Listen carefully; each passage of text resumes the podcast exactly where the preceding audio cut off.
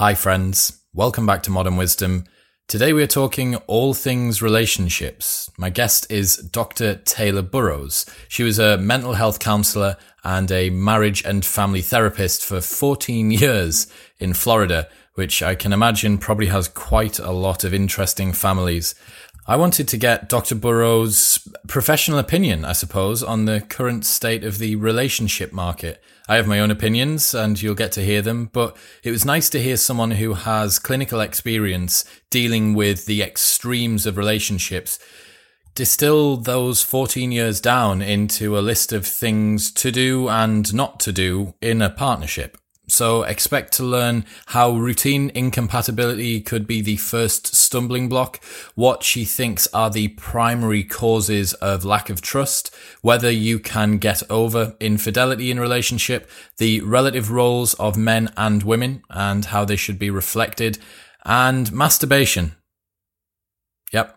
Just going to leave that there. All right, quick maths. The less that your business spends on operations, on multiple systems, on delivering your product or service, the more margin you have, the more money that you keep. But with higher expenses on materials, employees, distribution, and borrowing, everything costs more. So, to reduce the costs and headaches, smart businesses are graduating to NetSuite by Oracle. NetSuite is the number one cloud financial system, bringing accounting, financial management, inventory, and HR into one platform and one source of truth. With NetSuite, you reduce IT costs because NetSuite lives in the cloud with no hardware required. You cut the cost of maintaining multiple systems because you've got one unified business management suite, and you are improving efficiency by bringing all your business processes into one platform. Over 37,000 companies have already made the move, so do the maths and see how you will profit with NetSuite. Backed by popular popular demand, NetSuite has extended its one of a kind flexible financing program for a few more weeks. Head to netsuite.com slash modern right now. That's netsuite.com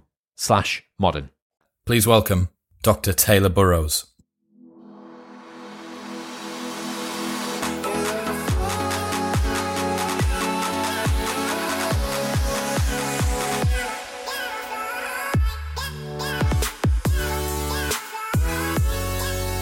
Ladies and gentlemen, welcome back. I am joined by Dr. Taylor Burrowes today. Miss Burrowes, welcome to the show. Thank you. Thank you for having me. I'm excited. I'm very excited to have you on as well. I'm right in thinking that you've got essentially a PhD in relationships. yeah, you could say that. It's um, a PhD in marriage, couples, and family therapy. So that almost covers them all. That's a, you're a doctor of relationships yeah and you know I, I like to include the relationship with oneself as well. So that's included in there too. Fantastic. How is your relationship with yourself today? It's going very well. Yesterday i uh, I, I did a really good workout. I'm staying at this beautiful condo and I just had a lovely afternoon. And then I topped it up with like a full home cooked meal and then did like a, an evening stroll on South Beach, which I bumped into a lot of characters and it was lots of fun. So did, I'm doing well. did you take yourself out for a date? yeah, basically. That sounds like the ultimate date night, but just with yourself. That's actually my perfect yeah, I like, evening. I like to do that quite often, actually. So that's the norm in my world. Amazing. Um, so we're just going to riff on relationships today, I guess. We've had a lot of interesting characters on recently. We did a, a full series, a four episode series on our advice on relationships. And I've recently had Caleb Jones on, who's a non monogamy advocate, talking about his sort of views. Um, I guess to start off, what does 14 years of clinical mental health and marriage and family counseling look like when you come out the other side of that? What what are the sort of experiences that you have in that? Well, it, it, evolved in stages, basically. You know, like when you're a green intern, they say, you know, you, you have a supervisor, you're kind of like half licensed. Uh, so you're more of a student and you're kind of just learning the ropes, doing a lot of observations, and probably scared shitless to actually be in control, you know, one day when you're you know you're front and center basically and have to kind of cover the whole hour by yourself. So you go through this process of confidence building really and empathy development. And so uh, most programs the best ones will mandate that you have to go through your own psychotherapy and group therapy and stuff like that. So you learn what it's like and you also process whatever maybe stuff you have from your own life experiences because notoriously a lot of therapists have been through a lot of adverse events and if they haven't sorted through their own stuff then it's dangerous because then they can kind of project that onto clients. So wow. definitely important to do that yeah. Yeah i bet it is.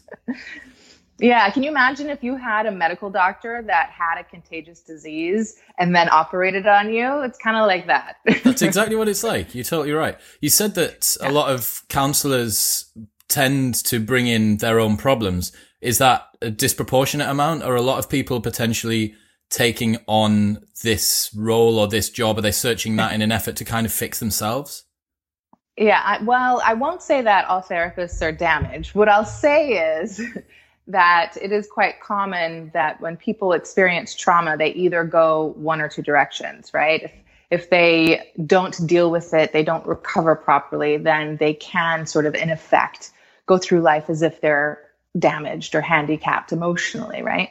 But it also has an opposite effect. So if you do recover properly, if you do access the internal and external external resources in order to, you know, heal, you can actually become an even better person than you were before this thing happened to you. Whether it was like a, a singular event or whether it was just your parents sucked or you grew up in a poor neighborhood and witnessed some bad things. I mean, it could be anything that you experienced.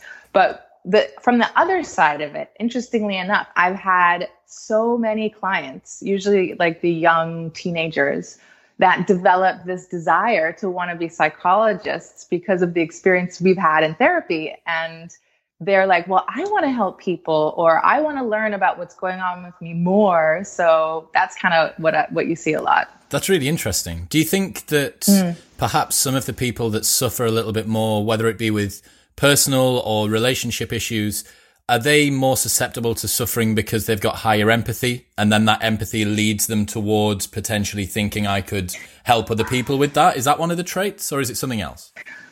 Well, sensitivity is i guess related to empathy right? So people who are highly emotional in that in that sense um, would be sensitive to extremes and positive or negative emotions.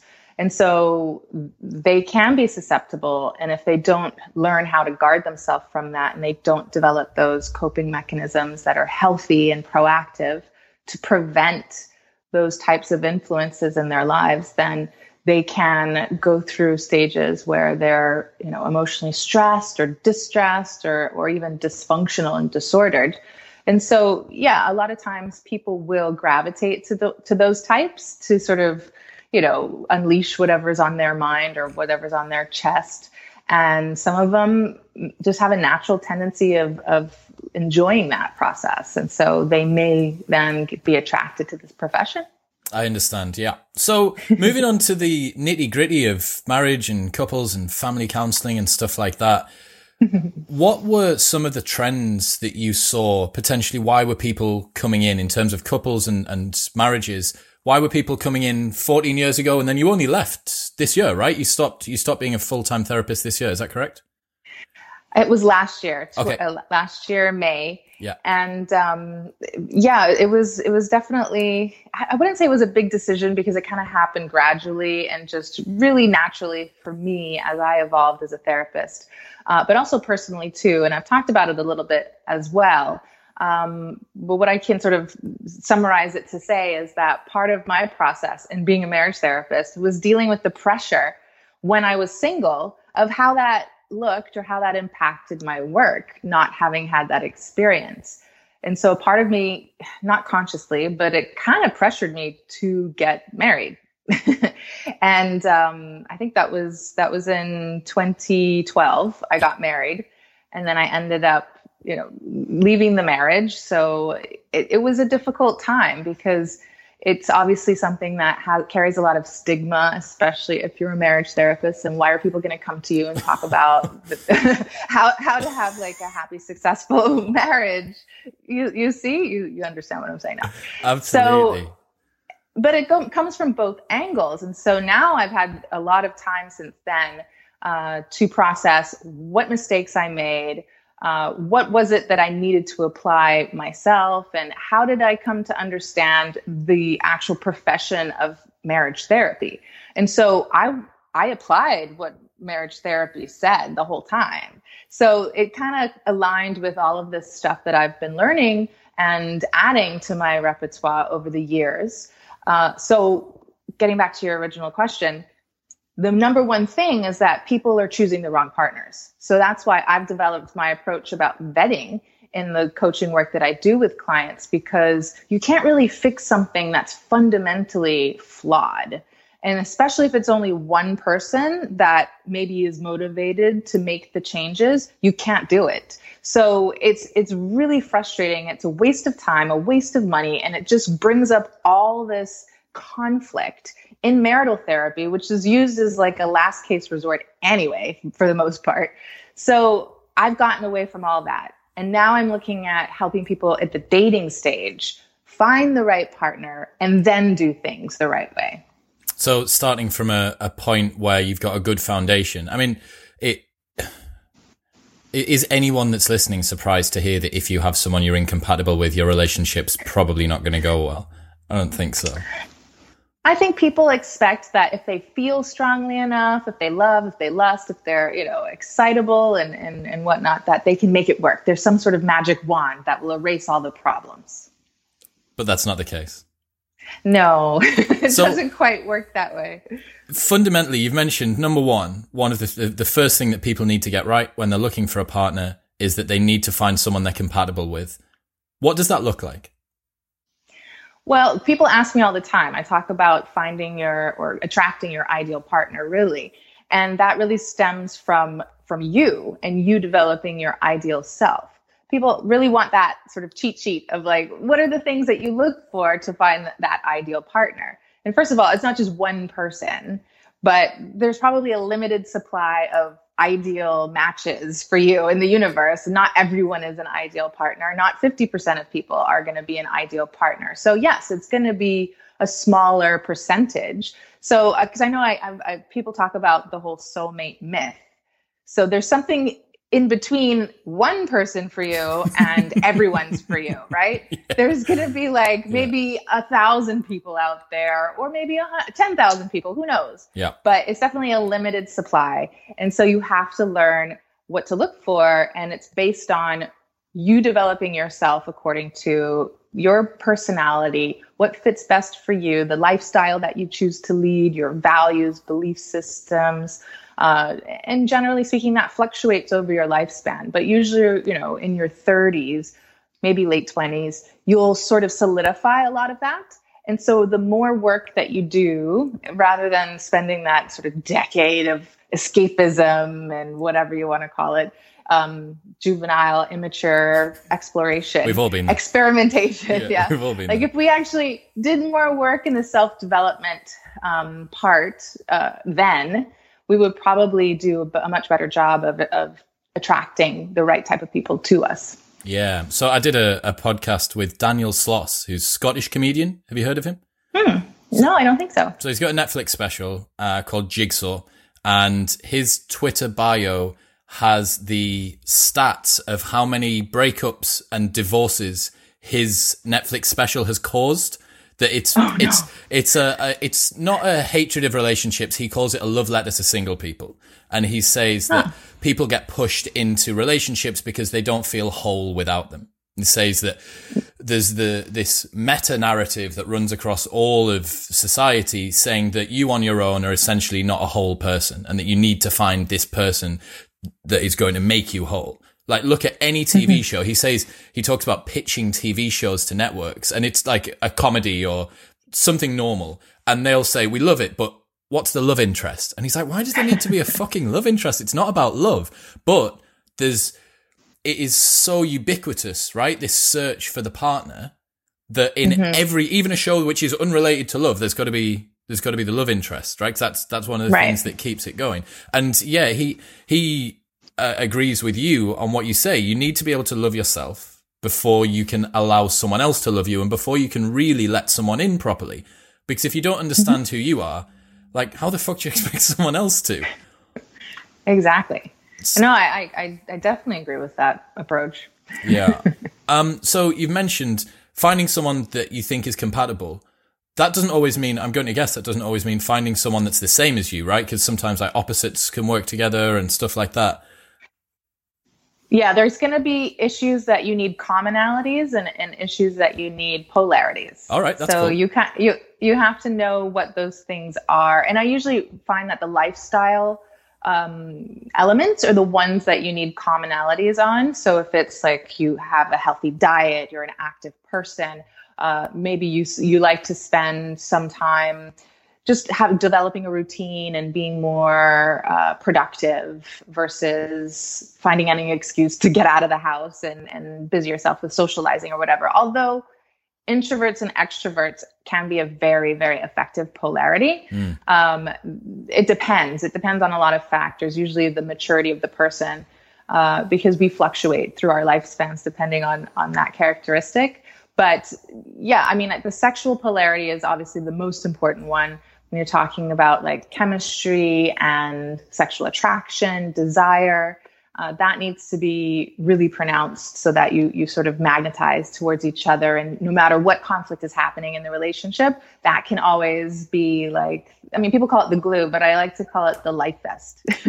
Okay. Yeah yeah yeah. Glue glue when you're talking about sexual polarity is a little bit more of a sort of disgusting image isn't it you don't want to be talking. No one wants to be talking about glue in that situation. It's too. It's too much. It's too much for an evening time. You're a visual person, I'm guessing. Well, look, I, I can't help it when you're using the word glue. Um, so when you're talking about sexual polarity, um, a couple of people who are listening, I know, have read David Deida's The Way of the Superior Man, and in that he talks about masculine essence and feminine essence. Is that what we're talking about with sexual polarity, or is it more nuanced than that? Well, we can expand on that, but I, I, I, it's important for, and, and obviously we're talking about by default heterosexual people, right? Mm. Uh, I don't, I don't really talk about this the spectrum of of sexual Every orientation. different iteration and, of, of sexual orientation. exactly. Yeah. Especially when we're talking about masculine and female energies or elements. Mm. Um, it, it applies to any orientation, but let's just stick to the stereotype. So it's easy I agree, to discuss yeah. this. Just, just, just to interject there, one of the things that David says is he believes, and I'd be interested to hear your thoughts on this, that even in same-sex relationships or even in non-monogamous relationships, he is um, pretty certain that the masculine energy and the feminine energy still manifests itself. Two women, 2 mm-hmm. men, a man and a woman, or two men and two women or however it, however it works. There's every different version of stuff that's going on now. But he's yeah. still pretty certain that the in terms of sexual attraction, you have a masculine mm-hmm. essence and a feminine essence. And sometimes they switch, but he's pretty certain that's the basis of sexual attraction. Is is that true in your opinion? I agree. And and it just gets a little bit more complicated to talk about it when it's and then you use the word fluid and then it gets even yeah. more complicated. Yeah. Yeah. But yes, with with same sex that is a lot more fluid, although it's still fluid with heterosexuals because depending on the roles that you play and the different strengths and weaknesses that each partner holds, one like the woman might actually lead in the domestic area. And so, you know, it might be a feminine household, obviously, like with if she likes, you know, girly things, but she's in more control. So that's more of a masculine energy. Yeah, so yeah, yeah. there's lots of layers to it. It gets quite complex. But in a simplified way, if you're talking about a, a, a heterosexual female bringing the feminine energy in, it's going to be predominantly feminine, not only feminine. So each of us has both and then the the masculine having more the man having more of the masculine energy and so the more that a, a man is comfortable and confident uh, bringing forward and living through that element of masculinity and same in reverse with the female in her feminine then that's going to be a, literally attractive to each other I understand. So we've got choosing someone that is compatible with you. And you mentioned lifestyle. I think that's it's so overlooked, right? Because it doesn't sound romantic. Like to talk about the fact that I like to go to the gym and you like to go to the cinema is like the least romantic thing that people believe should impact on a relationship. But the bottom line is it's a practical mm-hmm. consideration. Like if I'm going to spend uh, 15 hours a week in the gym and you're going to spend 15 hours a week cooking or with your friends or doing whatever it might be, those mm-hmm. would, there's just less time to spend together, there's less stuff going on. so it's like a it's like a practical consideration, right? The the routines and the compatibility in terms of what you're into. Yeah, and you don't have to share interests like all commonalities. You can have differences so that you have time alone and apart, which is healthy, but you don't want it to be predominantly separated. And so I think that's what you're talking about. And it reminds me of when I was, I think I was probably like 17 or something. I went on a trip to Switzerland with my boyfriend at the time. And we were together for like five years. And uh, he's Swiss, or yeah, he's still Swiss, but he's still not Swiss. He's recounted being Swiss after he split up with me. but um, he, I went, and he was very, very active, and I'm active now. But at the time, I wasn't that active, and so we, we would leave the house for the day and he would go climb mountains and hang out with goats. And i would go to the most beautiful picturesque tree and sit underneath the shade and write in my journal and take pictures. Well it's just a i mean in for some people maybe if they live their alone time that might work but it makes for a bit of a wasted holiday together right? Apart from the fact that you're sharing the the cost of the hotel room. Like you're not really making the most of the trip Right. I mean, it's it's okay if you do that, like I said, in small amounts. But if you really don't have a way to create that compromise with each other, and you don't have a, a general lifestyle that is shared, then it's going to create a lot of problems, a lot of resentment, a lot of power struggling. But again, it's all kind of coming back to that complementarity between the two people. So if when you complement each other uh, you're not going to be stuck in a power struggle because you're going to basically have a, a, a default mode of decision making and problem solving where the man would take the lead if he's more of the masculine and dominant role and the woman is more feminine. So when you have that, it's almost like whatever your differences are should be no big deal. Um, so there are sort of layers where you you start with the real fundamental one when you're vetting like can you fit together at least on this basic premise yeah. well and then you escalate up and add all the other layers to see if you work well together Cool. So we've got finding someone that's compatible in terms of our interests and the way that we're going to spend time together. Then we're talking about sexual polarity, making sure that there's some sexual chemistry there. What's what's next on the list? Where would you where would you look at next to ensure that we have a healthy well, relationship? The values are so important. Um, you know, you got to know the politics. You got to know um, various things about morality. If you're conservative, if you're traditional, if you're family oriented, or you're more like an individualist. Um, a, a lot of things too. Like some people just want. It's almost like you're it's kind of a blend between values and lifestyle, but your vision for the future. You have to have that shared vision for the future. So if you want to have a white picket fence with six kids, then you better both want that. And if you don't, then don't escalate the relationship. mm, yeah, if one of you wants to go traveling around the world. Exactly. Yeah. So you have to establish those things. And, and it, unless you're, you know, hooking up on match.com or something, you're not going to be filling out some inventory. You actually have to you have to talk to the person over time and and have discussions about various topics and and you don't really want to give them the sense that you're interrogating them but yeah, you know right. there there may be certain bullet points that you're looking for um, but you do it skillfully and in an appropriate way that you can at least enjoy the time and it doesn't feel like a job interview I get you. It, interestingly, something that's just come to mind there. I was listening to Jordan Peterson on Dr. Oz the other day, and it, first off, for anyone who hasn't listened to it, it will be linked in the show notes below, and it is an epic podcast. Jordan, I, th- I don't know whether it's that the stress of him being on the road. I know his wife as well, Tammy, is is really ill at the moment, but he breaks yeah. down crying a couple of times on the episode, and I'm like, wow, I would have thought they might have cut this or done something else, but they fully leave it in. And he's he's talking empathetically. He's caring about other people, and that's what's right. causing him to be emotional. But he definitely seems like his emotions have been raised. So if you're listening and you like JBP, go and give it a watch and let me know what you think. I'd love to hear your thoughts. It was it was surprising to me and quite moving to me as well. And then Dr. Oz starts welling up as well, and I'm like, oh my god, what's going on here? But one of the stats that they dropped on there, I totally didn't know this. I wonder if you do. Apparently living together before marriage increases the likelihood of divorce. Have you seen this statistic? I've heard about it. I don't know how I feel about that. Um, Is that I, true in your experience? Well, I haven't really had a lot of people that didn't cohabitate before they married, so it's hard for me to compare.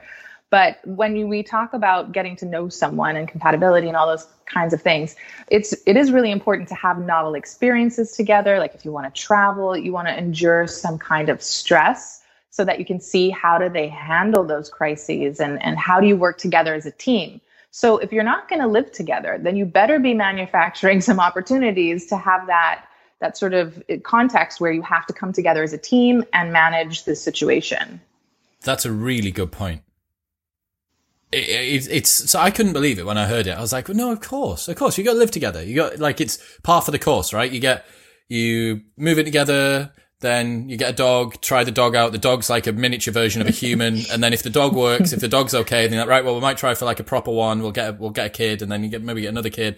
Like that's what, that's the, the, the linear progression, right? Um, the progressive overload of a relationship. But yeah, the stats seem to be pretty robust. And the justification I think that Jordan and Dr. Oz had was, the implication for the rest of the relationship is that I'm going to try you on before I commit. And it apparently, according to them, allowed a overarching narrative of disposability and the fact that it's going to be, I'm going to see how you get on. And if this doesn't work, then I'm going to go somewhere else. I, I, naturally, it doesn't, that's not how it seems to me but then I also haven't looked at the stats. So it's an interesting one. I bet you it, it's measuring a lot of other things simultaneously that we're not getting at. And, and that's basically the, the whole premise of, of how I approach working with, with people in order to create healthy and successful relationships is make sure that you're not you know with someone who's basically withholding stuff it's like a conditional mm. love or commitment uh, a lot of people in modern times, especially in you know North America and, and whatever, they're really trying to look out for themselves, and they aren't committed. And if something goes wrong, they are willing to get a better model or a version of, of a lifestyle that maybe will work better for them, rather than doing all the hard work before and then once you actually escalate to the point where you're willing to commit to that person, that's it. Like you're you've done all of your homework, you've vetted, you've compared your options, you've established who you are and how you're going to manage any kind of critical sort of juncture that, that you would reach with that person and you know you're going to come through it on the other side.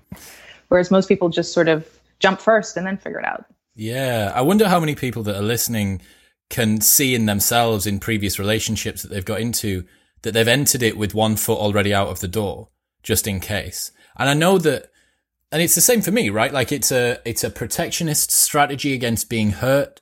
Like opening yourself up and making yourself vulnerable is a it's a scary thing to do. And by having one foot out of the door, you've always got in the back of your mind, oh well, I wasn't that bothered anyway. And you're like, well, if you continue to roll that model forward for long enough, it's always not going to work. And you're always going to say, oh, well, I just can't find the right person for me. And you're like, well, hang on a second. If you actually ended up committing, you might have had three relationships, five relationships, or one relationship, which was perfect. But because you're there with one foot out the door, like, well, what chance are you giving it? And trust, I think, is one of those factors that uh, gets sort of misused or, or, or ignored, neglected. And I find it's really important to develop that trust from the from the start very gradually and over time people rush relationships a lot and so, you know, if you start dating, whether it's I don't know, people refer to dating and, and with different definitions. And I did a little poll the other day on what it was, but it seems like the majority of people agree that dating means one person exclusively. But there are about 30%, or the people that I polled, it was like a thousand people, um, said 30% said it's multiple people, 60% said it's one person. So we do need to make the, sure we're using the same definition. That that 60% are really angry at the 30%, and that's exactly where this no man's land. So we said it before in the UK. I don't know if it's the same in the US. It's called seeing someone. So seeing mm-hmm. someone is after casual sex, but before an official relationship. So it's whatever that, that bit in the middle is. And it, no one knows what the fuck that means. I don't know what it means. We spent, we spent four episodes trying to work out what the fuck it means and we have no idea at all. It's just this no man's land of, you not why are you not committed if you if you're just having sex with that one person but you maybe you're not ready for a relationship uh, I, I, to me it's like it's hedging your bets in in the yes. worst way possible like you just, but you're not exactly. gaining. You've got all of the loss. You don't have the security of knowing that that person really cares about you. You don't have the ability to fully commit emotionally. You've got sex on tap, but you could have had that anyway. And uh, I, I just think it's a dangerous, dangerous waters to swim in. If you're seeing someone and you're listening, beware. There's sharks in those waters. Okay, so just watch out. And I encourage women when when it doesn't mean that there's multiple people involved from the man's side but maybe there's ambiguity. They're not sure what quite they're dealing with but their values are to be exclusive to be monogamous.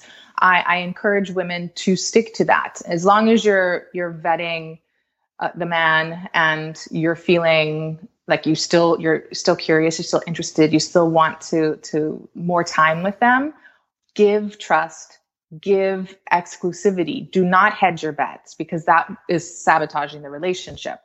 Uh, no matter how you look at it, it's always going to sabotage the relationship. Yeah. So men and women are a little bit different. I think they have a little bit more leeway, the men, to uh, sort of hedge their bets, I guess. But I don't think that it's the best solution for long, you know, in the long term. I think that if you keep that to a very short period just to make sure um, the basic found, foundation exists between mm. the two people. Like you make your choice and then you go into an exclusive sexual relationship with that person. Uh, but a lot of times people are holding back trust or holding back the attachment or emotion until they know for sure as if there's some kind of destination that they're trying to yeah, arrive at. Yeah, yeah, Like you, you must be, you must be this right, this tall to ride the roller coaster. You must have been together for this long for me to be exclusive with you. And the worst thing is that if you've had that basis, if you've created the relationship on the basis of you sleeping with other people, like, what if it comes out at some point? Like, what if you get rumbled that, and it's happened, like, lots of the guys that I work with have had this situation where they've done something towards the beginning of a relationship and six months, one year in, their girlfriend's found out. And it's like, well, you didn't tell me. It's like, well, we weren't going out. That situation, you didn't tell me, but we weren't going out, is never, ever going to be reconciled, ever in the history of ever. like, it's just always going to get brought. Up. Well, what else are you keeping from me? One person's going to say, well, I didn't need to tell you because it wasn't time. We weren't exclusive. And the other person's going to say, well, I don't trust you fucked, fully fucked. Yeah, and I'm tr- I'm trying to hammer this this point home a lot lately. Keep hammering away, Taylor. Come too. on. I think it's so important to to stand by. Uh, it's really the easiest way to exist. You know, to not have anything to hide to be direct, to be clear, to be straightforward from the beginning. Uh, even when it comes to, even though I I promote exclusivity, um, even if we're talking about non-exclusivity, just be ethical about it. Be upfront. It's you're still vetting your partner. It's the same process. It's just you're looking for someone who is comfortable and and, and values non-exclusivity. And so the two of you can go about your business doing whatever it is that works for you and and be open about it until you decide I, I, want to be exclusive with you if that's where they're going which which developmentally you know you're talking about sort of pressure in, in hollywood and media to have like this love story. I do believe that naturally the progression of uh, in humans is to be together. I don't think it's about being a singular individual for your entire lifespan but it's not you're not incomplete as an individual. You're in process. And there's a, comes a point in time where you kind of reach a plateau of who you are you know even though you can kind of have novel experiences and kind of tweak this and tweak that and always be striving to eat better and sleep and do all the exercise and all of that stuff you do kind of end up plateauing. And it isn't until you know you you, find that and attracts that really great partner that challenges you and draws like good and bad and, and complexity out of you and then you develop a, a family and, and and start to bring forward that that legacy that you really get to that different type of love of service and commitment and loyalty and, and all that. That's a really good point. I can certainly see myself. So I'm 31 uh, and I'm single, and I can certainly see myself um, what you're talking about there that you can continue to um, have your adventures in life and kind of keep yourself interested. I've just come back from America. I did a four week road trip with one of my good mates in a five liter soft top Camaro going across America. Like, oh wow, awesome, cool way to do it. Yeah, but you're right. It is that is a different flavor of all of the other adventures that I've had so far. It's still I'm still on whatever level this level is level one or level 10 or level 100. But to get to level 101, the challenge that you have from somebody else. How do we start a family? How do I negotiate a serious relationship with someone that's going to be something that goes on for a long time? I think that's a really, really good point. So I wanted to, I wanted to get onto trust. We've touched on it a little bit so far. In your experience, what is the um, ability of people to come back from trust being broken in a relationship? How does that work? It, it's extremely difficult. I mean, it depends on the on the injury. Uh, what if it's infidelity? Then, gosh, I was having actually a little debate with uh, Andrew Tate today on on Twitter. Shout out Andrew! He'll be he'll be listening. Which is always fun. But he was saying that he actually said made a comment about um, all the relationship experts out there go go cheat on your woman and see what she does if she if she leaves you she never loved you if she stays then she oh loves you oh right? wow. Andrew you yeah, was, you do not give a fuck my friend. Well we had a really you should read the thread. It's really good i'll link it i'll link it in uh, the show notes below yeah. definitely. But we we kind of came to a, a good sort of compromise and uh, we were talking about men being kings and how in, in, the history of existence all the kings had all the women they wanted and okay, whatever. And yep. i said well not not all men are meant to be kings and that's okay and women not all women want to be with kings yeah. right because if we have our certain values so if a woman has a lot of ego or pride or whatever she may want that king of kings mm. but what what i don't even I mean, I guess I'm a regular woman, but I think I'm pretty cool. Um, like what I'm looking for is is a is a man that I can develop my own sort of empire with. It's not an actual kingdom that's going to be ruling people. I want my man to be my king, and that is what matters to me. I don't want to be worried about infidelity and, and having to share things. Like that's not my value. So that's why I'm about exclusivity and monogamy and creating a family that has honor and integrity and trust and all of that. So people have choice. So it's not just we're, we're not just ruled by our biology. We have you know morals. We have uh, you know all the sort of sociocultural implications that influence our behavior. So to just say and, and rationalize all of this hedonism based on biology is just you know it's kind of an excuse. It really is. There's a lot there's a lot of moving parts here isn't there? So the caleb jones episode a lot of people that are listening will have heard that and it was super interesting. If you haven't heard it i implore you to go back and listen. It's it's a challenging thing to listen to to hear the argument for non-monogamy. It was it was challenging for me right? Like to think okay so i love this person but in some other version of the world um, i'm going to give this non-monogamy stuff a crack I'm going to try, but I have to let someone that I love sleep with whoever she wants. And I'm like, it, immediately it just gives this juvenile, visceral response. And I'm like, I, I, I'm only trying to do this rhetorically and I, I haven't got past the first fucking hurdle. So how people do it in the real world is beyond me. Also, some of the listeners may be thinking, I wonder what happened to Aubrey Marcus. You mentioned him a couple of times on the Caleb Jones episode. Well, let me tell you, Unfortunately, Aubrey and his wife Whitney announced that they were transitioning their relationship on Instagram the other day. But in case you're interested, they did a full podcast about it, which shows everything that I mentioned on the Caleb Jones episode about why I thought that relationship was doomed. Um, and that's a that's a callback to a couple of other points, but here's a point for you. Here's a piece of relationship advice that I'm sure that you can get on board with Dr. Burrowes.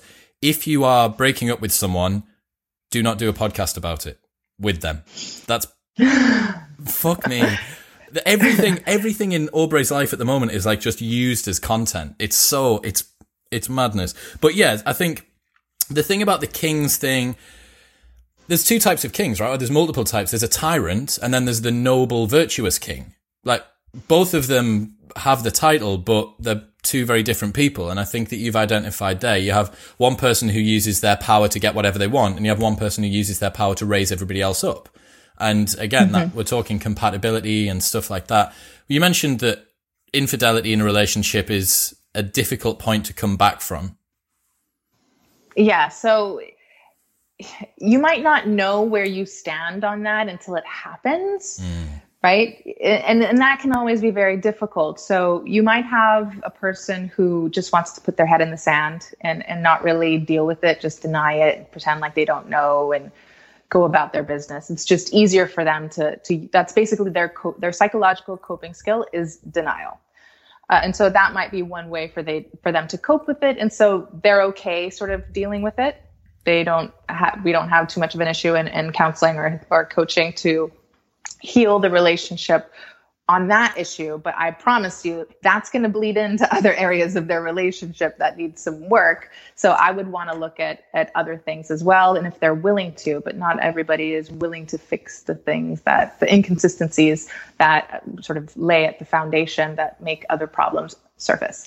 Now, you also might have the woman that like freaks out and throws things and yells and talks to everyone about what a piece of crap you are and you know, sort of punishes you and and then that woman may be just very angry and she never really comes out of the angry anger phase. And so working with her, I have to get her to to look at taking responsibility and not only responsibility, but some piece of it in order for them to find common ground to both make changes to heal the relationship and that's very, very hard for a person who feels that they were the one that was injured, mm. they were the one that's betrayed. How am I supposed to say, I need to do this differently because it wasn't my fault?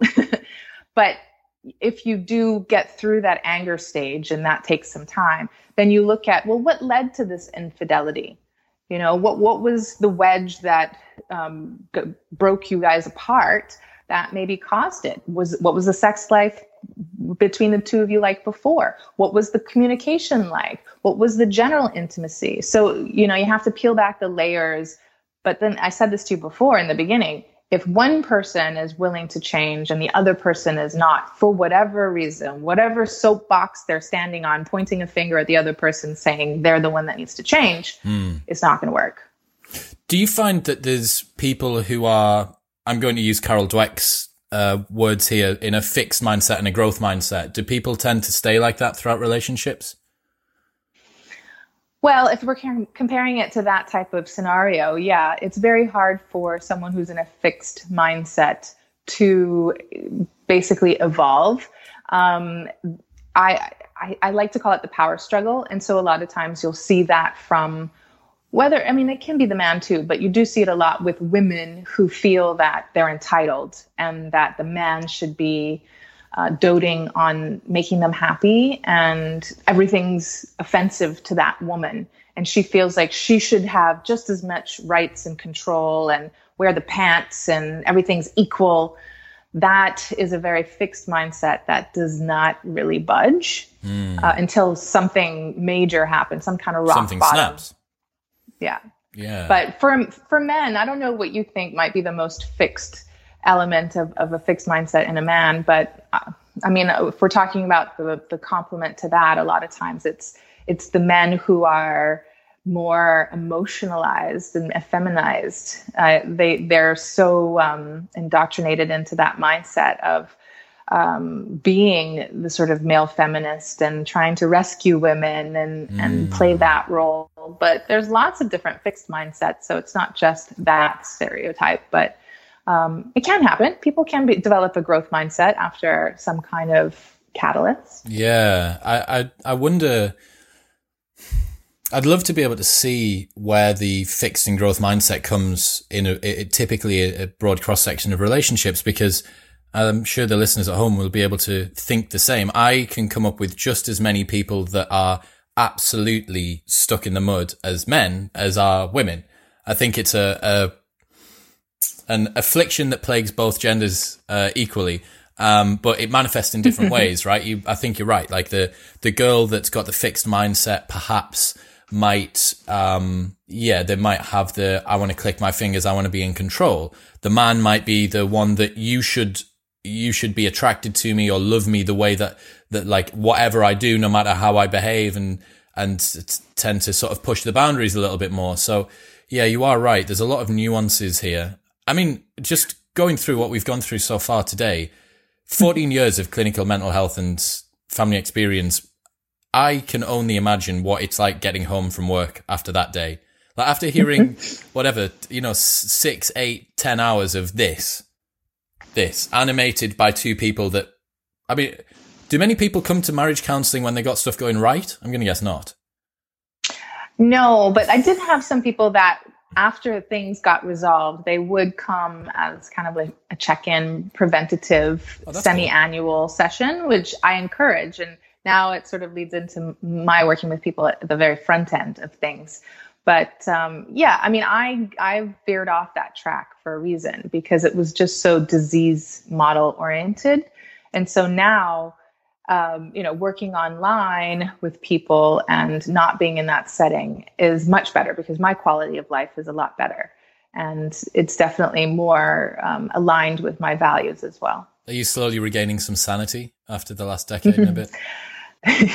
yeah, you know, I feel like I've I've definitely grown a lot as a person and, and applying this into my personal life has been really conducive to to success and and feeling like I'm in a healthy place and I'm, you know, I'm dating and I'm I'm feeling like very optimistic and that these things are very helpful for people to to implement. And a lot of my clients are having results and they're seeing, you know, much much better uh, outcomes in their relationship. So it's great to hear that feedback now. That's awesome. So we've touched on compatibility between people in terms of their routines. We've talked about sexual polarity and ensuring that you have some some sort of polarity, some sort of energy which is drawing people together. We've spoken about values and virtues, like what's your life plan? Are you white picket fence? Are you adventures in Himalaya type thing? uh, we've spoken about infidelity and trust and the issues with that as well. Are there any other um, sort of key themes that you think that the listeners should be aware of? Well, if we we we have to kind of talk directly about sex for a minute. Um, let's talk. Let's talk directly about sex for a minute, Dr. Burrowes. I'm here. I'm listening. It's it's really important for women, especially men. I mean, we work together, but men kind of you know they're comfortable talking about sex. They're comfortable having lots of sex, but women feel somewhat restrained in their sexuality. And I've been trying to to discuss this a lot to separate the sort of negative, slutty, explicit sexuality from the very sensual, healthy, feminine sensuality. Whether you call it sexy or, or sensual doesn't really matter, but just sort of distinguishing the two between that sort of corrupt, objectified um, version that's sort of blatant and inappropriate. So women have been sort of inundated with this image. And even with men, they kind of do the same thing. They split their images of women into, you know, the virtuous was it Madonna and the and the sort of slutty Madonna, yeah. right, like the sort of having the the slut and then the, the pure version of a woman. And basically women have been doing that in a way that they they choose one or the other they're not really integrating both archetypes. I mean, there's more than just the two, but if we just look at those two, women are, are sort of rejecting the explicit sexual element and trying to be very demure or the opposite. And so trying to integrate those two is a very difficult process for women because there's so much stigma attached to it. And we talk about um, promiscuity and sexual liberation, and nobody really knows what to do and and then women are judged if they've had too many sexual partners or if they're too seductive or their dress is you know too you know ex- like exposing of themselves. So learning for women how how to be selective with their sexual partners uh, and yet be very open and free with their sexual partners is a very hard process. And I, and I think it's important to address uh, whether I work with women one on one or I work with couples for if you have that trust in a relationship, right? Then you're going to have a much better time exploring that that you know that complexity because you should feel that your your woman is you know honorable and she's committed to you and you don't have to worry about her doing anything inappropriate in a sexualized way with somebody else but with you she should be more open and adventurous and be able to be comfortable in her body and basically explicit. So you have you have to really accommodate that growth and and be growth to have that growth mindset there you know? Isn't it strange that when we're talking about uh, the female sexual archetypes that being capable in bed is also lumbered with the same label of being promiscuous or being a, a slut or whatever the term is. Isn't that weird? Yeah, it, it, it's it's it's something that we don't really feel comfortable talking about, and so I mean, I'm not I'm not like advocating for us to talk about sex with children, but I think it is important for women to be able to talk about it with their partners uh, if they're feeling shy or if they're feeling uncomfortable or unsure about things and why, and for the man to be able to have that intimacy with her to make her feel comfortable, to make her feel uh, that it's okay. And, you know, you have to be prepared because then you have to sort of still see her as a mother if you have children, but then she's your hot, sexy lover behind closed doors or whatever. There's a lot of roles, so, a lot of masks yeah. that, that, that women have got to play, haven't they? Like the man kind of, if we've got again typical masculine, feminine energies going from the ways that they mostly do, you've got the man, and the man's kind of always doing that, right? Like he's fixing the car, he's picking the kids up off the ground, he's going to work, and then he's coming home and he's having sex. Whereas the mother needs to be a lot of a lot of different roles, right? I, I think that's that's maybe mm-hmm. one of the issues where you've got that they they need to spin a lot of plates. And if they're not, and they're repressing that, that's what happens too in the demise of a relationship. Is she will do that. She'll sort of see her husband as the protector, provider, and then she'll start fantasizing about the sexy gardener or whatever, right? Mm-hmm. So if you don't address these issues early on, starting from when you're dating, then they're going to create these cracks in your relationship that are going to create like this sort of risk for all those types of outcomes. And being able to, I, it's almost like you have to have that rhythm and harmony and be in sync with your partner so that you can kind of be really hyper like sexual with them, but then also talk about day to day logistics and the boring stuff. Yeah, but and, we've run out of we've run out of milk and we've run out of bread, and it's your turn to clean the toilet. Like, yeah. And come over here, sexy. Yeah, I yeah. need some of that. Yeah. You know, like you, you difficult have to be able difficult to... discussion to have. it, it shouldn't be, and and and it's it's it's fun. It's playful, and that's what keeps the spark alive. And so you don't want to drag on all of that sort of boring life stuff for too long without injecting a little bit of that pizzazz and that sexiness in there. So, you know, women, we need to feel encouraged to do that. Um, and men have to learn how to sort of draw that out of us as well because it's there. It's just a matter of feeling that comfort and, and that trust in order to to do that. How do you do that then, as a as a man encouraging a woman, or as a woman wanting to broach the subject of sex or sexual preferences or the way that their sex life's going? Uh, how how do you do that? How do you get the courage to do that, and how do you start the discussion? Well, a man should feel um, confident in his sexuality. I do feel that it's important for a man to have a little bit more.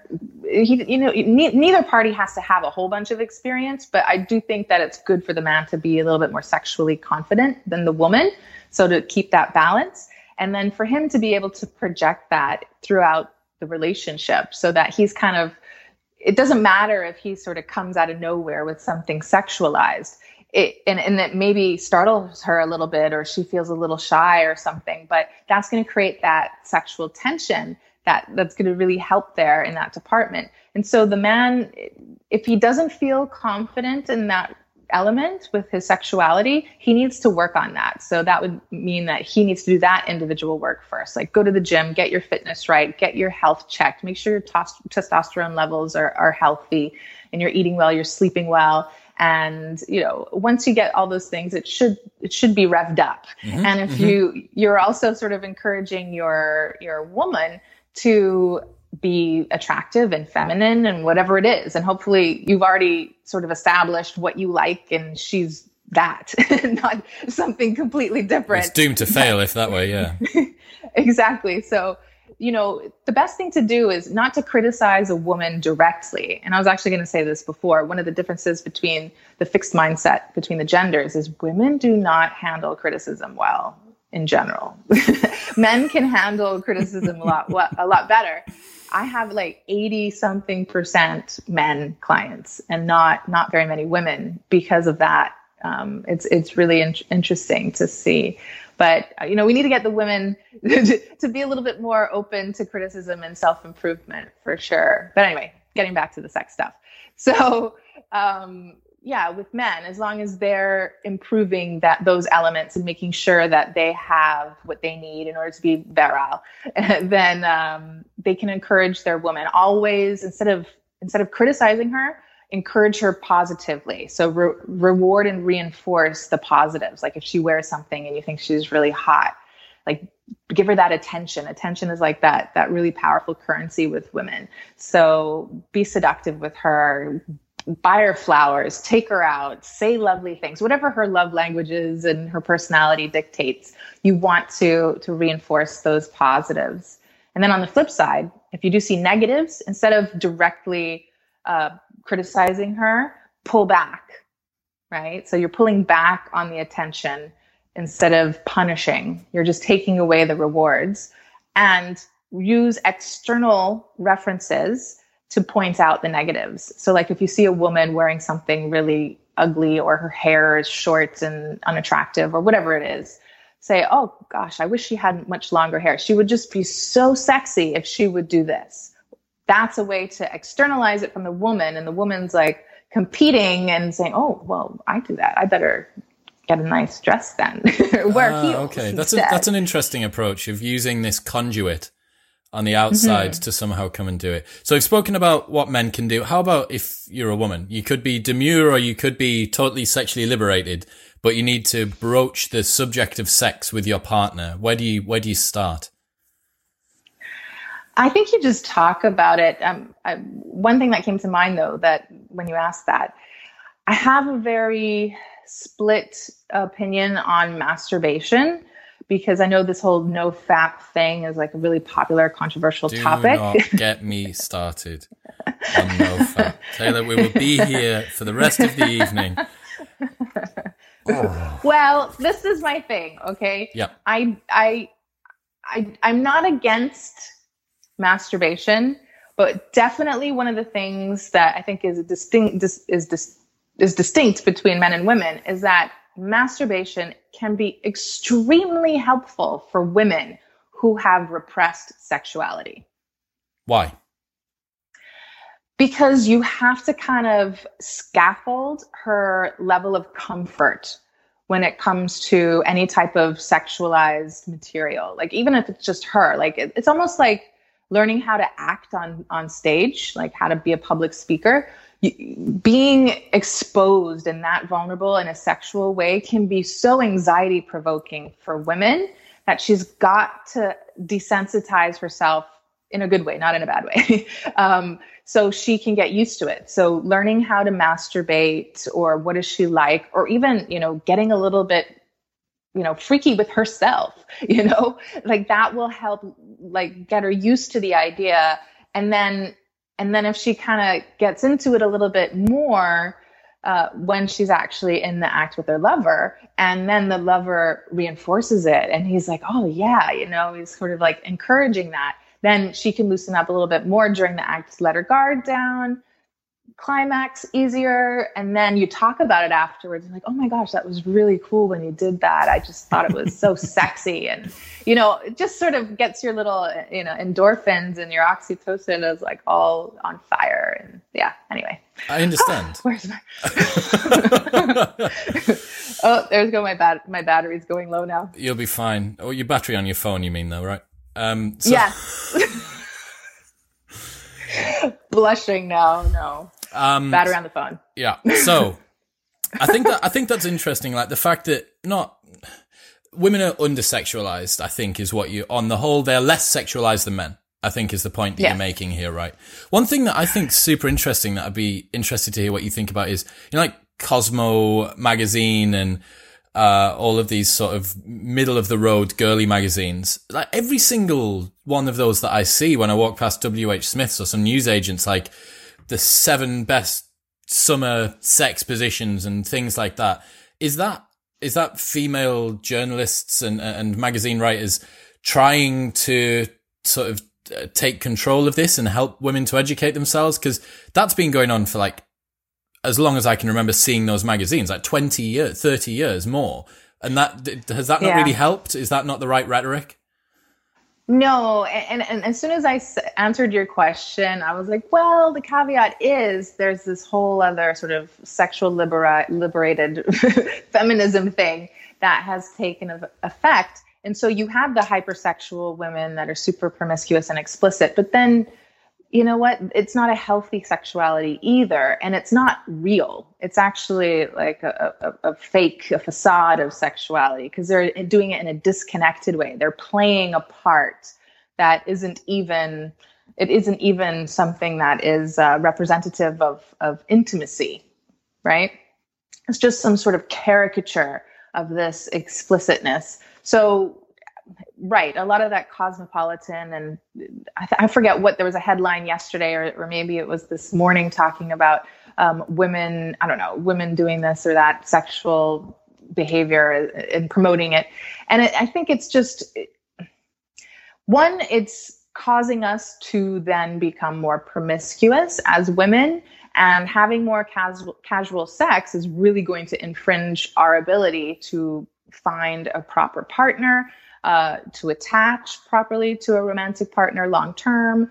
And it also just desensitizes us to our own body and emotionally. Basically, if you, as I'm also like a sexual trauma recovery spe- specialist, and part of sexual trauma uh, is this what happens is this uh, dis- disorientation and, and de- detachment between the body and your emotions. And then you sort of have this self-imposed um, objectification, like right, punish, like punishing then, yourself. Exactly, and so I call it self-exploitation, but basically it's literally just you, you're separating, disconnecting from your body, so that you can like kind of use your body and objectify it however you like, but emotionally you feel really guilty and shameful about it. And so it's disjointed and and it's dysfunctional. And so, why are we even trying to do that voluntarily? You know, what happens to a sexual trauma victim is not something we should be trying to replicate voluntarily to ourselves. And so, healing a woman's relationship to her body, to her sexuality, is really my goal of helping women do that. And so, learning how to be sexual with your partner is the, the key. And so, as long as you have that healthy context, then yeah, you don't have to disconnect because you're attached to that person. You trust that person. You love that person. It's not someone that's random or, you know, just used for a thrill. That's a very superficial uh, bodily response. And to have that distinct from an emotional attachment is unhealthy. I couldn't agree more. I think that's a, a really lovely note to finish it on. So, uh, Dr. Burrowes, people that have listened, they might want to get in touch or find out a little bit more about you. Where can they go? My website is a great place to go, although I need to upgrade that a little bit. It's Dr. Burrowes, drtaylorburrowes.com, sorry. And uh, Twitter is a great place as well. So at Taylor Burrowes. Fantastic. Well, all of this will be linked in the show notes below. If you want to go and check out uh, Dr. Burrowes' running with Mr. Tate. Uh, I'll make sure that that's linked in the show notes below. Uh, but thank you so much for your time. I think we'll have really helped some people today. I hope so, but let me know. I'll like to follow up if, if, if there's more to add.